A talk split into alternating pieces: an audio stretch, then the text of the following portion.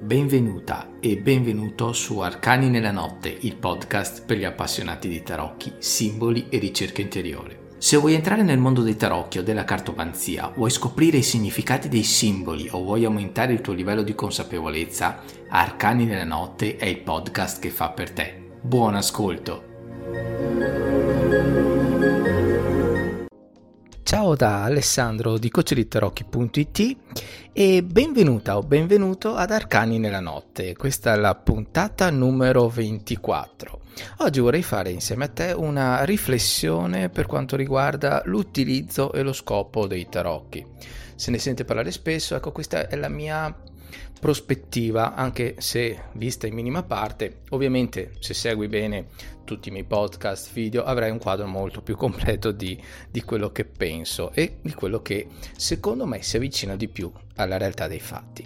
Allora, sostanzialmente noi sappiamo che i tarocchi vengono utilizzati o per conoscere il futuro, oppure dall'altra parte del, della barricata eh, per fare un'analisi. Parlo di barricata proprio perché ci sono queste due linee di pensiero.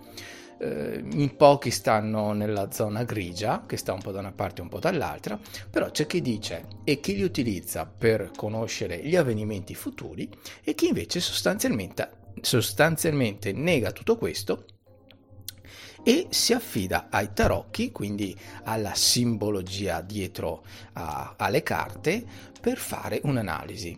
Allora, sostanzialmente il futuro mh, mm, riguardo a cosa? Il futuro riguardo al lavoro, all'amore, alla fortuna. Mh? Mm? E quindi queste sono tutte domande che fanno riferimento a cosa?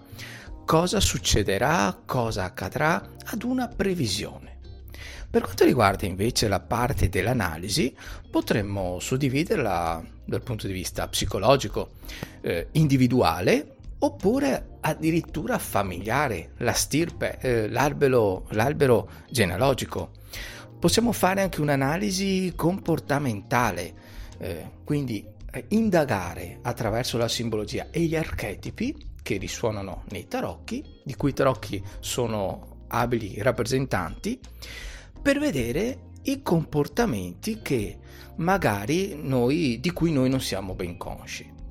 Possiamo farlo quindi per valutare e per capire come migliorare eh, la vita della persona, l'albero genealogico, quindi una disamina del tempo. Le domande quindi in questo caso possono essere eh, perché succedono certe cose, perché accadono, come si fa a, a risolvere? Eh, poi, cosa si può fare? Ecco, soprattutto il poi cosa si può fare dopo l'analisi, secondo me è fondamentale.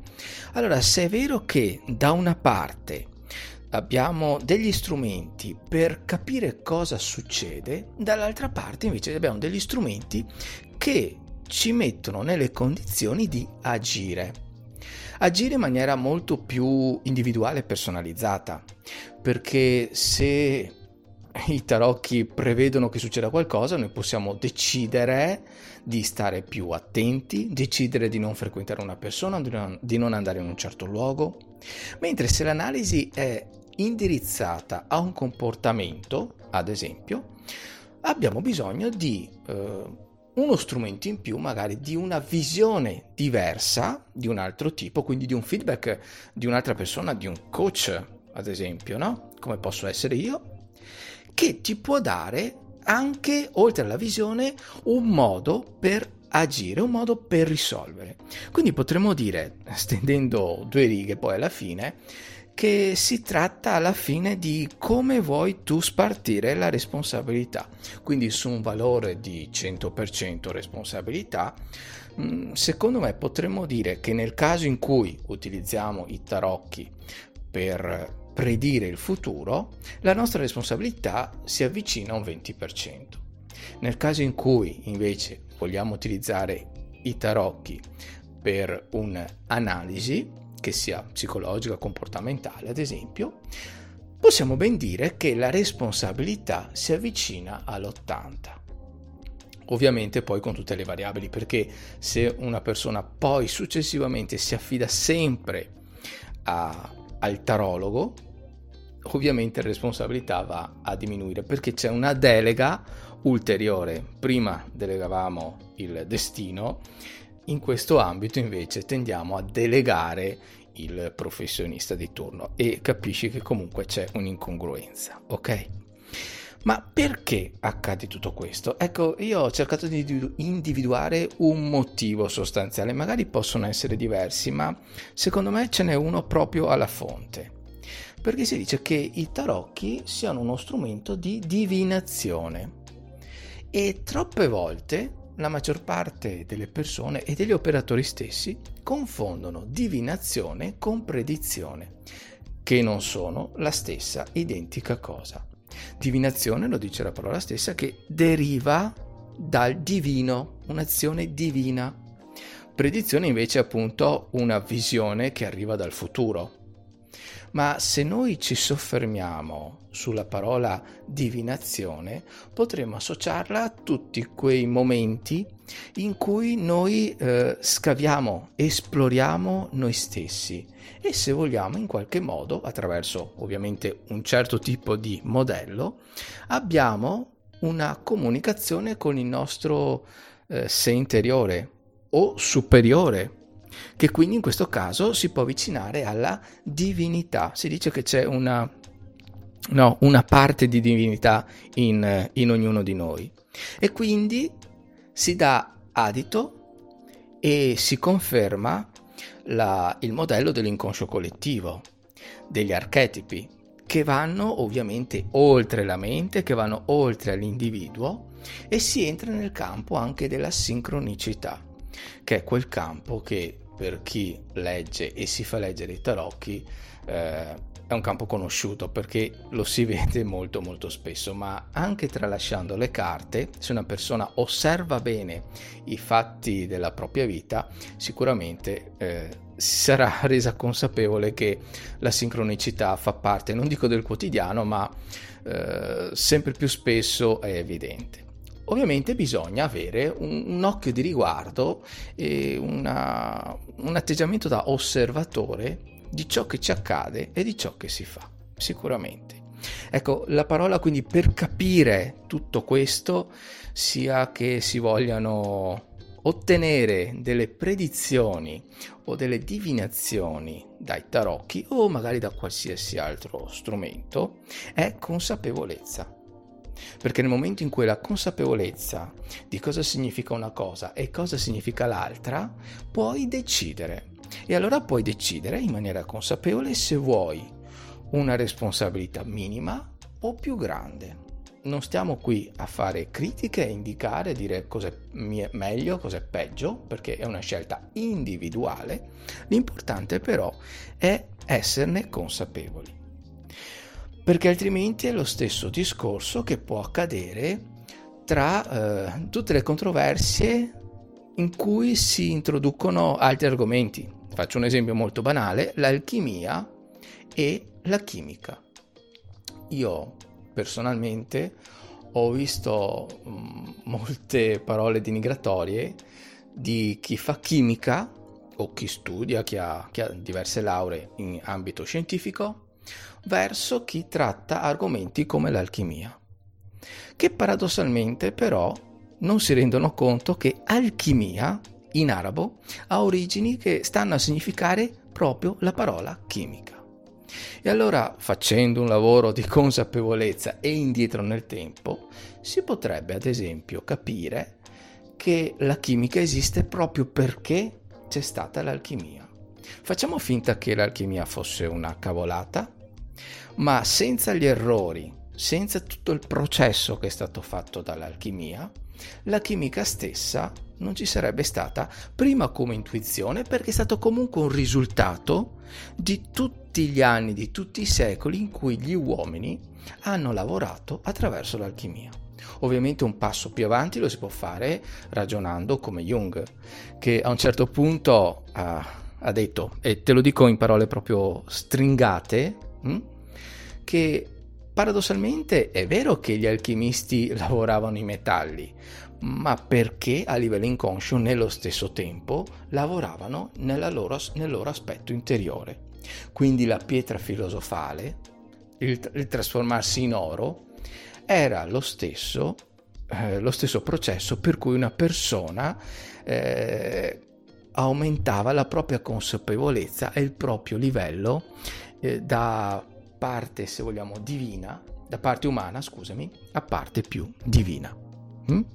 Quindi eh, vediamo che per capire l'intero processo bisogna sapere, indagare, eh, criticare però con le giuste misure senza eliminare delle informazioni che magari paradossalmente potrebbe essere proprio la chiave per capire cosa stiamo facendo e conoscere gli strumenti stessi che noi stiamo utilizzando. Perché una scienza come la chimica piuttosto che altre discipline scientifiche non sono cadute giù dal pelo dall'oggi al domani, ma forse la realizzazione iniziale di quell'idea è stata dovuta proprio a centinaia, migliaia di comportamenti che hanno portato poi alla giusta maturazione di quell'intervento. E, io, e, secondo me la stessa cosa poi eh, si può applicare per quanto riguarda i tarocchi. Ok? Quindi eh, sicuramente per quel che mi riguarda puoi ben capire se sto dalla parte della predizione o della divinazione.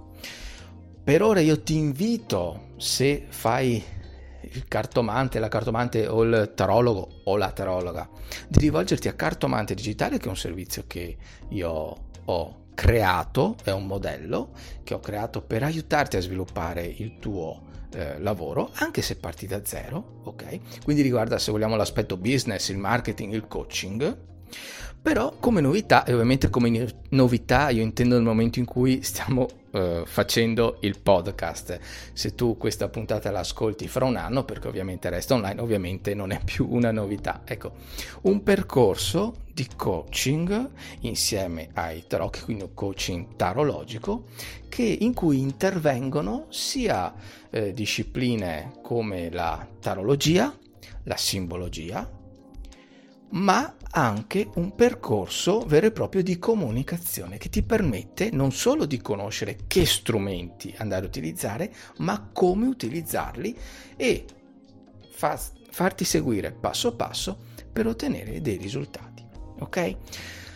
Bene, spero di essere stato chiaro, di esserti, stata, esserti stato d'aiuto. Se vuoi scrivere la tua esperienza, io ti aspetto nella pagina Facebook Coach dei Tarocchi, basta che tu la, la, vada a inserire sulla barra di ricerca di Facebook oppure semplicemente mandi un messaggio a chiocciola info chiocciola coachdeittarocchi.it e magari ne esce, ne scaturisce un, un buon risultato che può essere sicuramente utile per tutti perché proprio per il fatto dell'inconscio collettivo e che il fatto che le persone, noi stessi proiettiamo le nostre idee, i nostri problemi, le nostre vittorie, i nostri obiettivi all'esterno, come dice Jodorowsky, eh, facendo una lettura collettiva, eh, sviluppando le idee tutti quanti assieme, ognuno proiettando riuscirà a crearci un modello e a ottenere delle risposte. Lui parla di guarigione, guarisce il gruppo, ecco io eh, metto un po' in disparte questa parola, eh, posso dire che serve per elaborare nuove soluzioni partendo magari dalla problematica di una persona. Ok? Bene, detto questo, io lascio lo spazio ai prossimi interventi per quel che riguarda questo podcast e ti aspetto sulla pagina Facebook piuttosto che su, sul blog, piuttosto che su Instagram o gli altri canali. Tanto basta che tu vada a cercare coach dei tarocchi, sono facilmente raggiungibili. Ok? Alla prossima, buona settimana, buon, buon ascolto e un saluto da Ale e coachditarocchi.it. Ciao! Buonasera a tutti, ciao Ale e eccoci al consueto appuntamento con i cristalli. E prima di parlare della pietra che abbiamo scelto oggi, volevo parlarvi un attimo dell'uso terapeutico delle pietre vari, nelle varie epoche. Allora, innanzitutto non è possibile risalire a una data precisa di inizio della pratica della cristalloterapia, ma le, la percezione che le pietre abbiano dei poteri misteriosi credo risalga all'alba dei tempi. Ad esempio, immaginiamo lo stupore di un uomo primitivo quando ha trovato per la prima volta dei ciotoli grigi in un torrente oppure un cristallo colorato e trasparente.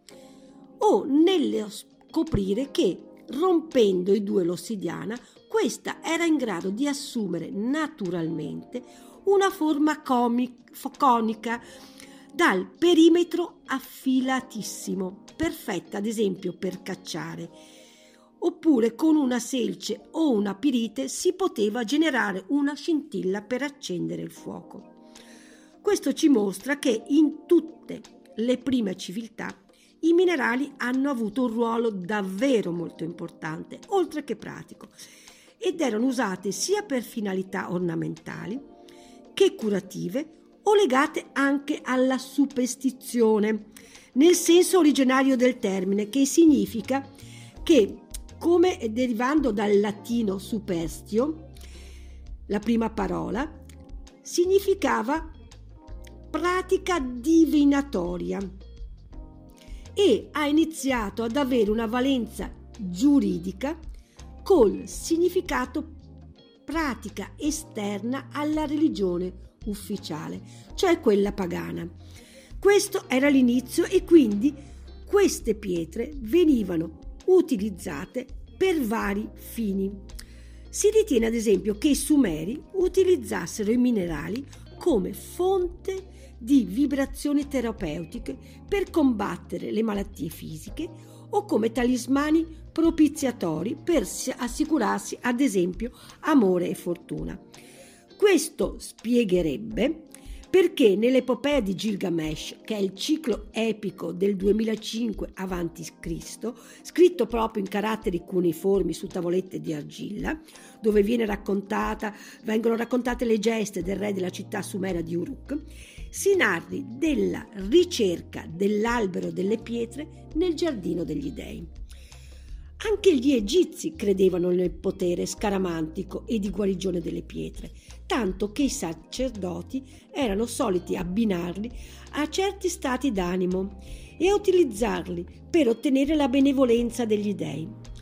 Infatti le gemme venivano classificate in base ai colori, con una predilezione per il verde, la malachite, per il rosso il diaspro e per il blu i lapislazzuli e venivano indossate in proporzioni variabili a seconda dell'effetto che dovevano sortire. Nei Veda, ad esempio, antichi testi sacri in sanscrito che risalgono al 2000-1500 a.C., si trovano le prime tracce dell'utilizzo delle pietre nell'ambito della medicina naturale. Anche i druidi, sacerdoti degli antichi popoli celtici, che erano originari dell'Asia e sciamati in Europa a partire dal secondo millennio a.C., ritenevano che i cristalli, grazie al loro percorso evolutivo, dilatato in milioni di anni, fossero impregnati di esperienze dalle quali l'uomo era stato escluso e che queste conferisse loro uno straordinario potere. Poi arriviamo ai greci e anche i greci e i romani furono suggestionati dalle credenze delle civiltà con cui entrarono in contatto. Ad esempio, si racconta che addirittura l'imperatore Augusto avesse fatto installare un cristallo di rocca di oltre 5 kg sul Campidoglio. Quindi le pietre, all'epoca dei Romani, influenzarono le generazioni e anche le generazioni a venire. Fino al Rinascimento, quando i ceti sociali più agiati facevano ancora uso di medicinali ottenuti con pietre preziose triturate. Più avanti nel tempo, lo stesso illuminismo segnò una profonda crisi di fiducia nella cristalloterapia. E qui si ebbe un lungo periodo di, latetan- di latenza che coincideva con lo sviluppo del materialismo nel pensiero e nella, socie- e nella società. Nonostante ciò, i cristalli erano stati tutt'altro che trascurati, anzi il progresso degli studi scientifici sulle loro proprietà fisiche e chimiche ne ha determinato un utilizzo anche nelle più avanzate tecnologie.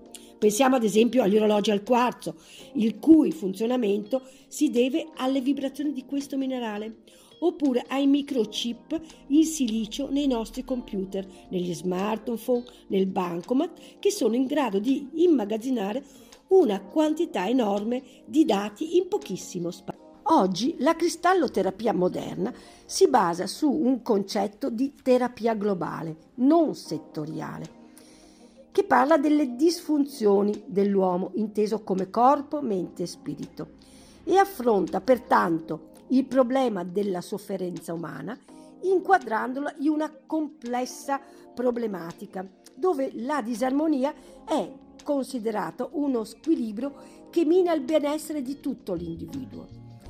Quindi il terapeuta diventa un potenziale sciamano che gra- deve essere in grado di essere d'aiuto agli altri e a se stesso.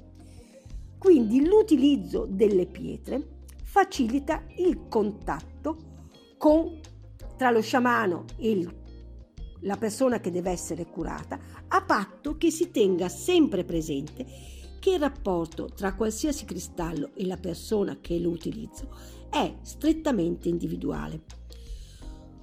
Non esistono delle mh, prove scientifiche a supporto della cristalloterapia, perché questa è un'esperienza estremamente soggettiva che si basa sull'applicazione e sulla percezione e non ha nessuna pretesa di sostituirsi alla medicina tradizionale. E ora eccoci a parlare del cristallo scelto per, ser- per questa serata, l'occhio di tigre. L'occhio di tigre è una varietà di quarzo che assomiglia all'immagine di un occhio di tigre a causa della presenza di inclusioni di fibre diritte di amianto. Il suo nome deriva dai tipici riflessi simili a quelli dell'iride prodotta proprio dalla striatura fibrosa della pietra. E l'occhio di tigre è infatti un esempio del fenomeno ottico definito gatteggiamento, in questo caso ondulato, e ehm, si può trovare in un'ampia gamma di colori in base alle varie proprietà dei minerali contaminati nella sua formazione. L'occhio di tigre è collegato all'elemento legno-aria e all'elemento acqua e stimola le aree eh, del terzo chakra, praticamente del plesso solare, e del c- quarto chakra del cuore. L'occhio di tigre è usato per pulire appunto anche il terzo occhio, perché aumenta l'intuizione, la percezione, eleva il potere di discriminazione e ehm, l'interesse per gli aspetti mistici della vita. Nei tempi antichi, ad esempio, l'occhio di tigre veniva usato per alleviare le paure di sopravvivenza, l'ansia e la paura di, della morte, riducendo e trasformando la preoccupazione e diminuendo l'attaccamento al passato, rilasciando quindi le tensioni emotive. L'occhio di tigre ha la capacità di creare un campo energetico di protezione perché protegge dagli incidenti e garantisce quindi una protezione e vittoria sui nemici, ma i nemici intesi anche come energie negative. È in grado di mh, mm, facilitare la presa in visione della visione profonda della paura della morte come dicevamo, sia fisica che emotiva. E inoltre neutri- neutralizza le febbri dello spirito che portano a eh, forme di ossessione. L'occhio di tigre è in grado di proteggere e di aiutare su tutte quelle malattie che hanno a che fare con il torace e con la gola. È ottima per aiutare nella cura dell'asma, calmare i nervi, specialmente i nervi facciali o quelli sciattiche, sciattici, allevia il mal di testa e i dolori associati al sistema nervoso. Si dice che aiuti nel trattamento di febbri, nei disturbi muscolari e nelle malattie della pelle. L'occhio di tigre viene anche utilizzato per rafforzare la vista e per migliorare le proprie capacità di concentrazione. Conosciuta come pietra che attira il denaro e porta fortuna nel gioco d'azzardo, l'occhio di tigre è una pietra sacra a Bast e a Sekhmet e in passato si credeva, si credeva che migliorasse la vista, proteggendo dalle malattie degli occhi, tenendo anche lontano il malocchio. La sua è un'energia di tipo yang ed è in relazione con il proprio potere che risiede nel terzo chakra.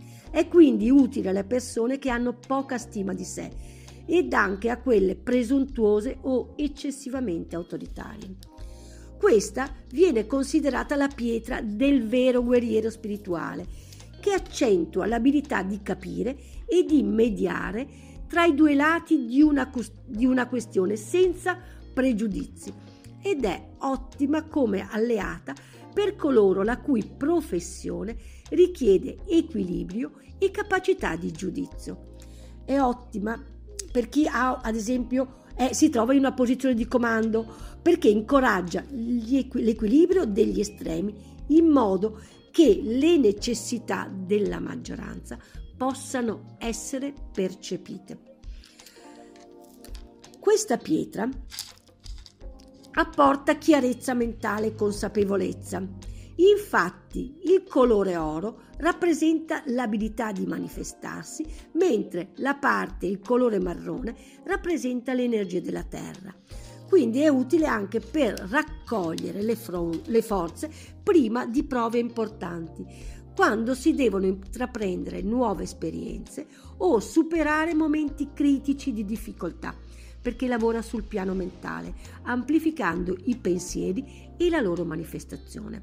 Rende quindi acuta la mente, aiuta a riconoscere i propri errori e a liberarsi da falsi desideri per trasformare quelli veri in obiettivi da raggiungere è in grado anche di addolcire i temperamenti più aggressivi e dispotici perché favorisce l'equilibrio emozionale, la centratura e la capacità di rispondere in maniera equilibrata alle diverse situazioni senza perdere il proprio punto interiore di equilibrio.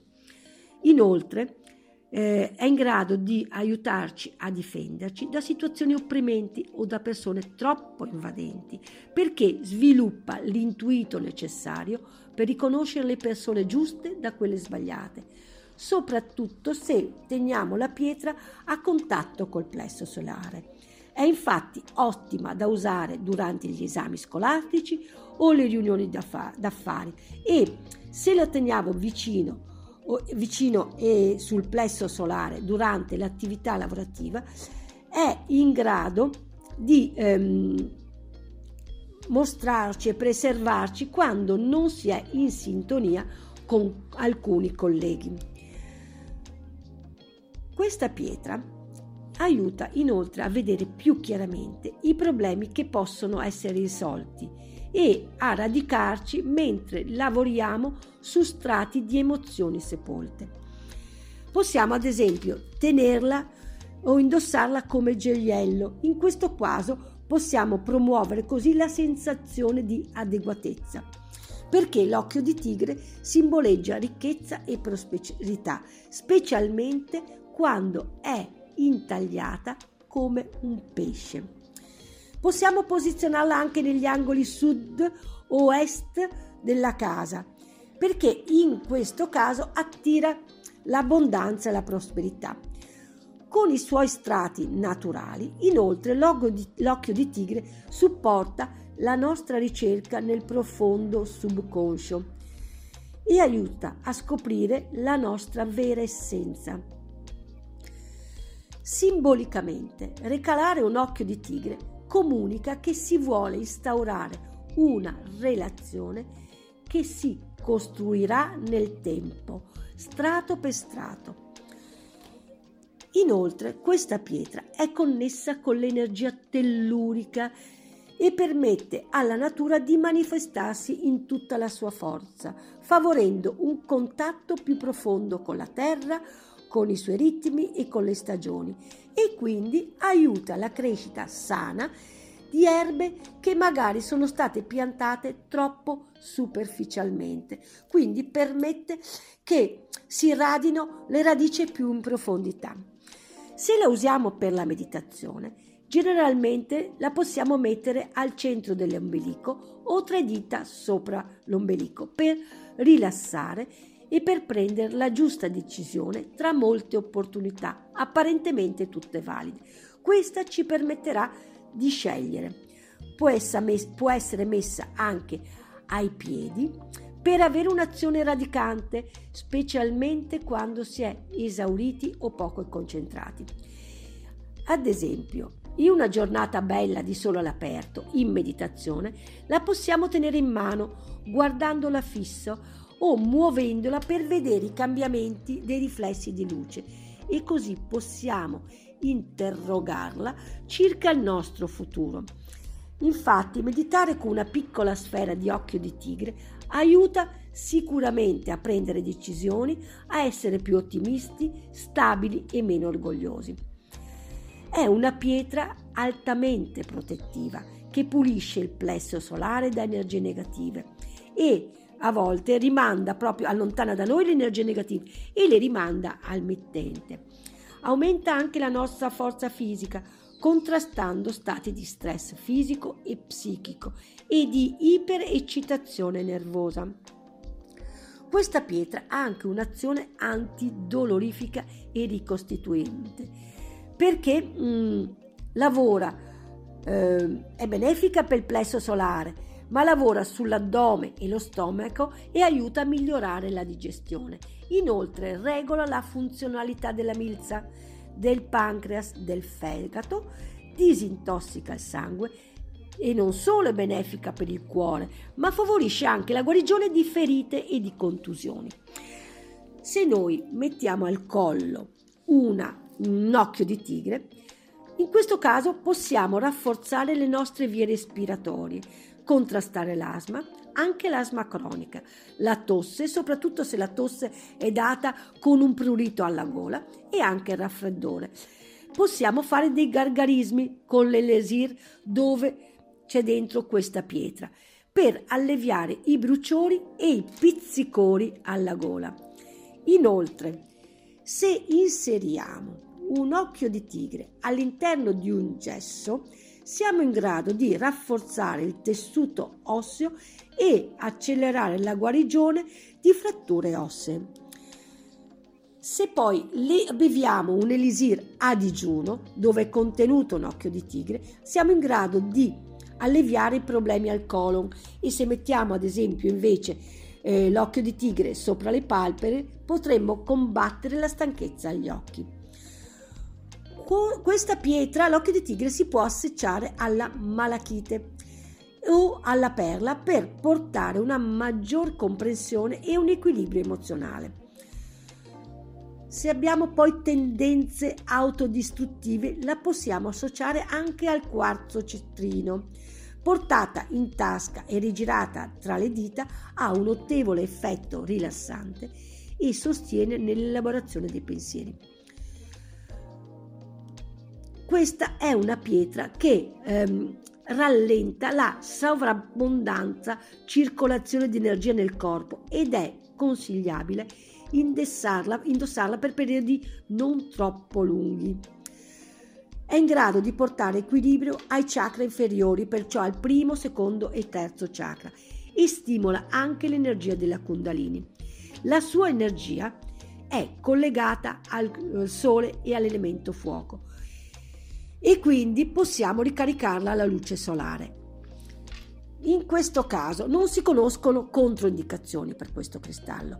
Noi possiamo, in questo caso, la cosa consigliabile è di pulirla e scaricarla una volta alla settimana sotto l'acqua corrente e ricaricarla sotto la luce solare forte anche per 3 o 4 giorni. Riguardo ai luoghi dove viene estratta, ehm, è abbastanza diffusa l'occhio di tigre, non è difficile da trovare.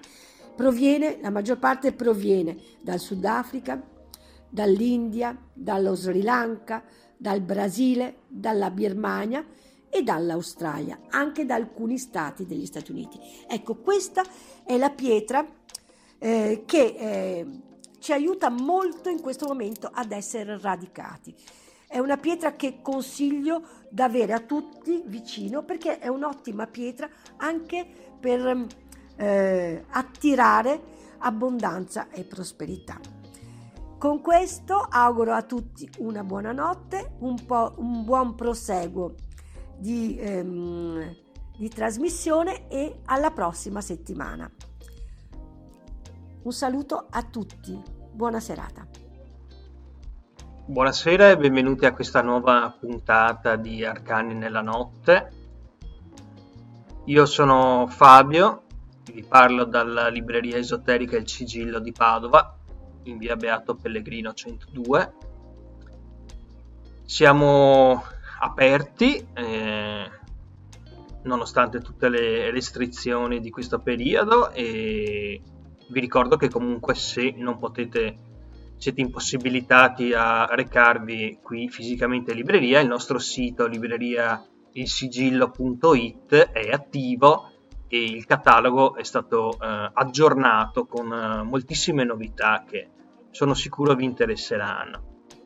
Un saluto ad Alessandro e agli altri partecipanti di questa puntata. E anche oggi, come le settimane precedenti, io vi presento un libro un consiglio settimanale di lettura. Eh, oggi è l'introduzione alla scienza dei mantra di Federica Gorni, edito da Om. E ehm, noi sappiamo che cosa sono i mantra naturalmente, per, sia perché li abbiamo studiati, chi si occupa di materie esoteriche li conosce, eh, li conosce come un metodo per far avvenire determinate, eh, determinate, cose attraverso il potere della voce, ma anche come eh, sistema di meditazione. Come sistema di meditazione, come sistema per entrare nello stato di meditazione. Ancora, ancora più di, di ciò che ho appena detto. Perché il corpo umano ha una sua frequenza vibratoria e la parola è una vibrazione mantrica per l'appunto. L'universo stesso, secondo la filosofia indù, è stato creato da un mantra primordiale, un Maha mantra, un grande mantra, cioè il mantra Om, di cui tra l'altro queste edizioni prendono per l'appunto il nome. La sillaba sacra per l'eccellenza, che tra l'altro è, è molto spesso eh, è il prefisso di molti altri mantra. Molti mantra iniziano per l'appunto con questa sillaba sacra che riunisce in sé l'essenza di tutto l'universo.